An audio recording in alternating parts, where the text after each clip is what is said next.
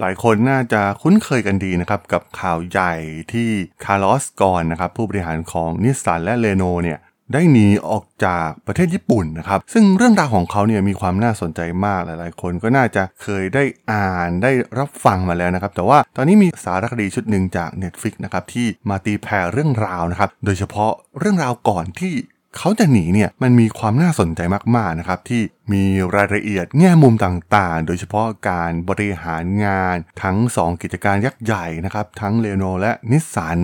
สารคดีชุดนี้มีชื่อว่า Fugitive นะครับ The Curious Case of Carlos Ghosn ซึ่งมีฉายใน Netflix อยู่นะครับในตอนนี้ แล้วเรื่องราวของสารคดีชุดนี้เนี่ยมีความน่าสนใจอย่างไรนะครับ ไปรับฟังกันได้เลยครับผม You are listening to Geek Forever podcast. Open your world with technology.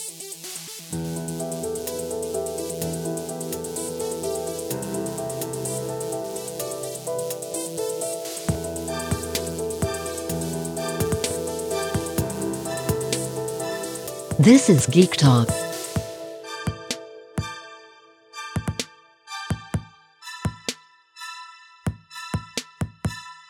สวัสดีครับ ผมดนทราดนจากดดนบล็อกนะครับและนี่คือรายการกิ๊กท้อนะครับ วันนี้จะมาพูดถึงสารคดีชุดหนึ่งนะครับ ที่เพิ่งมีโอกาสได้ไปรับชมมาเป็นเรื่องราวเกี่ยวกับคาร์ลอสกอนนะครับ ซึ่งมีการถ่ายทอด เรื่องราวตั้งแต่จุดเริ่มต้นของเขานะครับ จนถึงตอนที่เขาหลบหนีและกลายเป็นข่าวใหญ่ทั่วโลกในช่วงปี 2019 นะครับหลายคนน่าจะเคยได้ยินข่าวนี้กันดี โอ้โห มีการหลบหนีผ่านทางกล่องดนตรีนะครับ แล้วก็หนีมาจากประเทศญี่ปุ่นนะครับ โดยที่ไม่มีใคร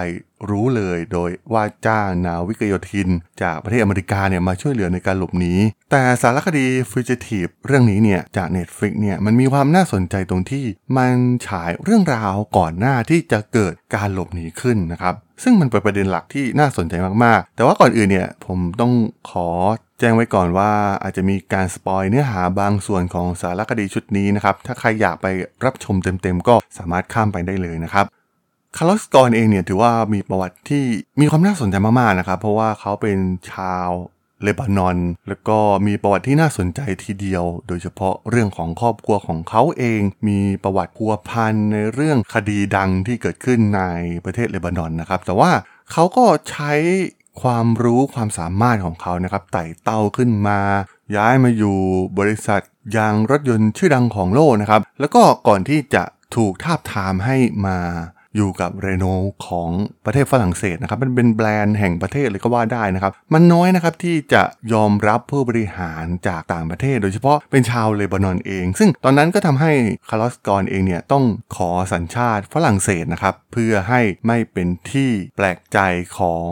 สื่อต่างๆ ที่จะมาขุดค้นเรื่องราวของบริษัทนะครับ เพราะว่าฝรั่งเศสเองเนี่ยก็เป็นประเทศที่ยิ่งใหญ่นะครับ อย่างที่เรารู้กันมีแบรนด์มากมาย แบรนด์แฟชั่น มากมายที่ดังระดับโลก แบรนด์รถยนต์ก็เป็นหนึ่งในนั้นนะครับเรโนก็เป็นหนึ่งในนั้นที่ถือว่าเป็นแบรนด์แห่งความภาคภูมิใจของพวกเขา แต่ว่าในช่วงทศวรรษที่ 1990 เนี่ยตอนนั้นบริษัทกำลังมีปัญหาเป็นอย่างมากนะครับ ขาดทุนอย่างมหาศาล แล้วก็บริษัทเนี่ยแทบจะใกล้ล้มละลายเต็มทีเลยก็ว่าได้นะครับเรโนในตอนนั้น ก่อนที่จะได้ ชายอย่างคาร์ลสกอนนี่เองนะครับที่มากู้วิกฤตให้กลับมาสร้างกำไรได้นะครับ เขาสามารถพลิกบริษัทที่แทบจะขาดทุนเป็นหมื่นล้านยูโร ให้กลับมาสร้างกำไรได้ภายในระยะเวลาเพียงไม่กี่ปีนะครับ เป็นผู้บริหารที่เก่งมากๆนะครับ ถ้ามองถึงมุมมองด้านการบริหาร เขาเน้นไปที่การตัดลดต้นทุนต่างๆ เขามองทุกอย่างเป็นตัวเลขนะครับ แล้วก็สามารถวิเคราะห์อะไรได้อย่างละเอียดถี่ถ้วนมากๆ วิเคราะห์ จุดที่ต้องปรับปรุง แล้วก็ตัดมันออกไป แล้วก็สามารถพลิกบริษัทกลับมาได้อย่างรวดเร็วมากๆนะครับ ทุกคนต่างนับถือคาร์ลสกอนนะครับจาก ความประสบความสำเร็จในการบริหารเรโนนั่นเอง และตอนนั้นเรโนเองเนี่ยก็มองหาพันธมิตรในแถบเอเชียนะครับ ซึ่งก็ได้ไปเจอกับนิสสันนะครับ นิสสันเองในช่วงนั้นก็อยู่ในภาวะถดถอยเช่นเดียวกันนะครับ บริษัทมีหนี้มหาศาลแล้วก็ขาดทุนมาหลายปี สถานการณ์เนี่ยคล้ายๆ กับเรโนช่วงที่คาร์ลอสกอนเองเนี่ยเข้ามาบริหารงานช่วงแรกๆในตอนนั้นนะครับ สุดท้ายก็มีการเจรจาเป็นพันธมิตร กัน แล้วก็เรโนเองเนี่ยก็เข้าไปลงทุนในบริษัทยานยนต์ยักษ์ใหญ่ของประเทศญี่ปุ่นอย่างนิสสันซึ่งจุดนี้เองเนี่ยน่าสนใจมากๆนะครับ เพราะว่ามันเป็นการสร้างพันธมิตรที่เรียกได้ว่าต่างกันแบบสุดขั้วมากๆนะครับ เพราะว่าฝรั่งเศสกับญี่ปุ่นเองเนี่ยโห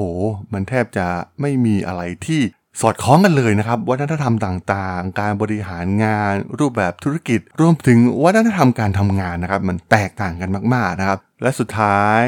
ทางนิสสันเองเนี่ยก็ได้ตัดสินใจที่จะให้คาร์ลอสกอนเนี่ยเข้ามากอบกู้บริษัทนะครับ ซึ่งเขาทำสำเร็จมาเป็นที่เรียบร้อยแล้วกับเรโนและตอนนี้เขาต้องบินข้าม ทวีป แล้วก็มาเปลี่ยนแปลงชีวิตทุกอย่างนะครับ เริ่มต้นในประเทศใหม่อย่างประเทศญี่ปุ่น พบกับวัฒนธรรมใหม่ๆ รวมถึงวิธีการทำงานแบบใหม่ๆ สไตล์ญี่ปุ่นเอง ซึ่งถือว่าเป็นผู้บริหารที่มีวิสัยทัศน์ และก็ความสามารถค่อนข้างสูงมากๆคนหนึ่งเลยนะครับ เป็นที่ยอมรับในวงการ แม้ตอนแรกที่เข้ามาเนี่ยชาวญี่ปุ่นจะมองคาร์ลสกอนเหมือนกับว่ามาลุกล้ำวัฒนธรรมของพวกเขานะครับ รวมถึงมาตัดคนงาน ปิดโรงงานอะไรต่างๆ เหมือนที่เขาทำที่เรโนในประเทศฝรั่งเศส แต่ก็อย่างที่กล่าวไปนะครับด้วยความสามารถในเรื่องการบริหารธุรกิจนะครับ เขามองไปที่จุดยิบย่อยต่างๆ เข้าใจทุกอย่างนะครับ เป็นผู้บริหารที่ค่อนข้างลงลึกเข้าไปใน detail ต่างๆ รู้ว่าต้องแก้ไขส่วนไหน มีความรู้ด้านการเงินด้านการลดต้นทุนนะครับ ซึ่งเป็น key หลักที่เขาใช้ในหลักการบริหารของเขา และนั่นเองนะครับที่สุดท้ายเขาสามารถพลิกกิจการของนิสสันได้อีกครั้งหนึ่งนะครับเหมือนกับที่เขาทำกับเรโนแม้ตอนแรกเนี่ยจะไม่ได้รับการยอมรับอยู่บ้างนะครับจากเหล่าพนักงานนิสสันแต่ว่าสุดท้ายเมื่อผลกำไรต่างๆ มันออกมานะครับบริษัทเริ่มเจริญเติบโตขึ้น รถยนต์เริ่มมียอดขายที่กระเตื้องขึ้นนะครับทุกๆอย่างสถานการณ์มันดีขึ้น แล้วก็สามารถพลิกบริษัทกลับมาสร้างกำไรได้เรียกได้ว่าตอนนั้นเนี่ยได้กลายเป็นจุด เปลี่ยนขั้งสำคัญของตัวเขาเลยนะครับ ทุกคนมองเขาเป็นฮีโร่แล้วก็เขาแทบจะเป็นซูเปอร์สตาร์ของวงการธุรกิจนะครับ ออกนิตยสารมากมายได้ไปสัมภาษณ์ในรายการดัง ๆ มากมายนะครับ โหทุกคนแทบจะมองเขาเป็นพระเจ้านะครับ ที่มาพลิกฟื้นกิจการของนิสสันได้นะครับ ซึ่งเมื่อมองมาถึงตรงนี้เนี่ยมัน ดูยังไงเนี่ยเขาก็น่าจะใช้ชีวิตได้อย่างสบายๆแล้วนะครับโอ้โหจัดการบริษัท 2 บริษัทยักษ์ใหญ่ มีโอกาสเติบโตอีกมากนะครับ ตอนนั้นเขาเป็น CEO อยู่ด้วย แล้วก็พยายามที่จะเป็น CEO ควบทั้งทั้งฝั่งเลโนเอง แล้วก็ฝั่งนิสสันนะครับทำให้ช่วงหลังๆเนี่ยเริ่มแบบ ภาระมันเยอะขึ้นนะครับ ไม่ได้โฟกัสธุรกิจอย่างชัดเจน แล้วก็ด้วยความที่เขาเป็นซูเปอร์สตาร์ทำให้เขาเริ่มเหลิงในอำนาจนะครับ เริ่มใช้เงิน เริ่มนำเงินของบริษัทเนี่ยไปใช้ในทางนอกลู่นอกทางนะครับ แต่ว่าถ้าเทียบกับสิ่งที่เขาสร้างให้ 2 บริษัทเนี่ยมันเทียบกันไม่ได้เลยนะครับ ผู้ถือหุ้นเนี่ยเรียกได้ว่าชอบมาก ๆ นะครับ กับการบริหารของคาร์ลอสกอนเพราะว่าสุดท้ายเนี่ย ความพึงพอใจของผู้ถือหุ้นเนี่ยก็เป็นหลักสำคัญมากๆ ที่ทำให้เขาอยู่ต่อไปได้ แล้วก็ได้รับการยอมรับนั่นเองแต่ก็อย่างว่านะครับว่าสุดท้ายพอมีอำนาจมากเกินไป มันก็ไม่ได้เป็นสิ่งที่ดีนะครับ เพราะว่าคนเนี่ยมักจะเสพติดอำนาจนะครับ แล้วก็คิดว่าตัวเองอยู่ในจุดที่สูงไม่มีใครทำอะไรได้นะครับ แต่ด้วยวัฒนธรรมแบบญี่ปุ่นเองนะครับ พวกเขาก็ได้มีการจ้างทีม ทนายนะครับเข้ามาสืบว่าคาร์ลสกอนเนี่ยทำอะไรผิดพลาดไปบ้างนะครับ แล้วก็นำเงินของบริษัทไปใช้ในทางที่ผิดอย่างไรบ้างนะครับ ซึ่งมันมีความน่าสนใจตรงนี้ครับเพราะว่าทางทีมทนายที่ออกมาเปิดเผยเรื่องนี้เนี่ยก็มีตัวตนอยู่จริง แล้วก็ออกมาในสารคดีชุดนี้ด้วย ซึ่งตอนแรกเขาก็คิดว่าเรื่องราวมันจะไม่ใหญ่โตขนาดนี้นะครับ เขามองว่าเป็นการสืบสวนภายในอะไรเพียงเท่านั้นนะครับ แต่สุดท้ายเนี่ยทางฝั่งนิสสันเนี่ยใช้หลักฐานเหล่านี้นะครับ นำมาจับกลุ่มคาร์ลอสก่อนในท้ายที่สุดนะครับ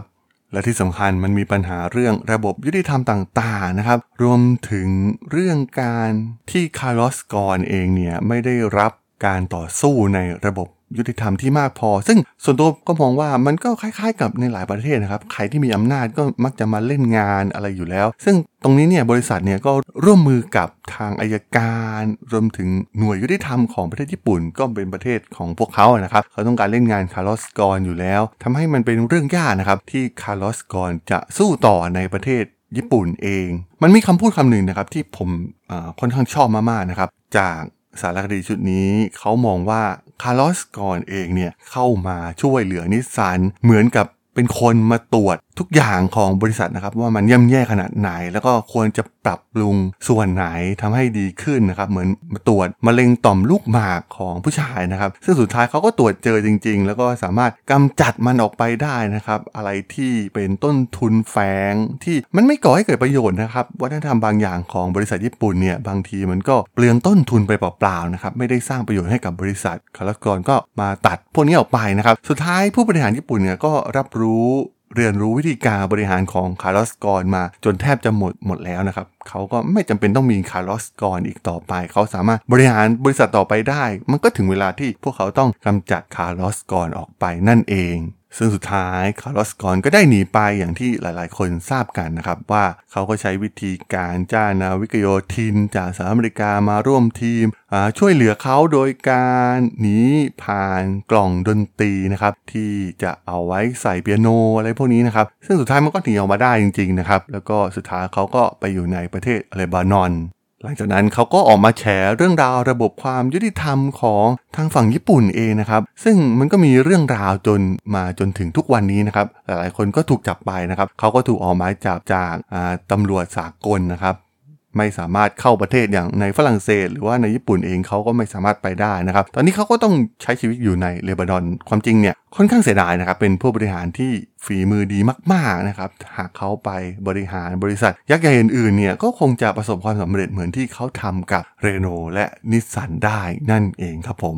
สำหรับเรื่องราวของคาร์ลอสกอนใน EP นี้ผมก็ต้องขอจบไว้เพียงเท่านี้ก่อนนะครับสำหรับเพื่อนๆที่สนใจเรื่องราวทางธุรกิจ เทคโนโลยีและวิทยาศาสตร์ใหม่ๆ ที่มีความน่าสนใจก็สามารถติดตามมาได้นะครับ ทางช่อง Geek Forever Podcast ตอนนี้ก็มีอยู่ในแพลตฟอร์มหลักๆ ทั้ง Podbean Apple Podcast Google Podcast Spotify YouTube แล้วก็จะมีการอัปโหลดลงแพลตฟอร์ม Blockdit ในทุกๆ ตอนอยู่แล้วด้วยนะครับ ถ้ายังไงก็ฝากกด Follow ฝากกด Subscribe กันด้วยนะครับ แล้วก็ยังมีช่องทางหนึ่งในส่วนของ Line แอดที่ a d t h a d o n t h a R A D H O L สามารถแอดเข้ามาพูดคุยกันได้นะครับ ผมก็จะส่งสาระดีๆ พอดแคสต์ดีๆ ให้ท่านเป็นประจำอยู่แล้วด้วยนะครับ ถ้าอย่างไงก็ฝากติดตามทางช่องทางต่างๆ กันด้วยนะครับสำหรับใน EP นี้เนี่ยผมต้องขอลากันไปก่อนนะครับ เจอกันใหม่ใน EP หน้านะครับผม สวัสดีครับ